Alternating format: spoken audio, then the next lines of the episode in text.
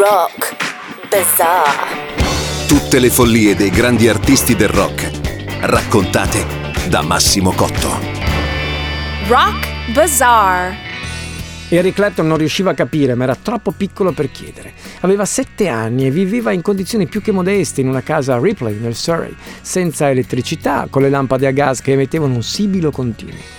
Eric dormiva in una brandina e si chiedeva come mai la domenica, quando si riunivano le sei sorelle e i due fratelli di sua madre, oltre a qualche vicino, tutti parlavano a bassa voce, escludendolo da ogni conversazione.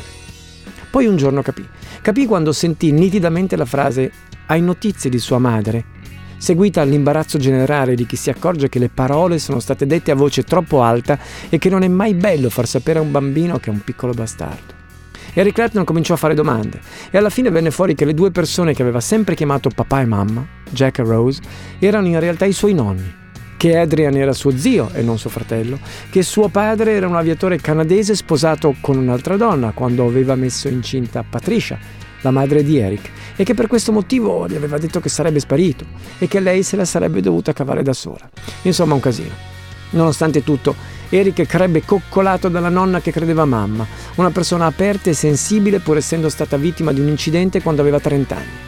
Durante un'operazione al palato era andata via la corrente ed erano altri anni, i medici erano stati costretti a interrompere l'operazione, lasciando a Rose un'enorme cicatrice sulla guancia sinistra. Nonostante questo, dicevo, forse anche grazie alla sofferenza, Rose si dimostrò la miglior mamma possibile per Eric Clapton, anche se non lo era.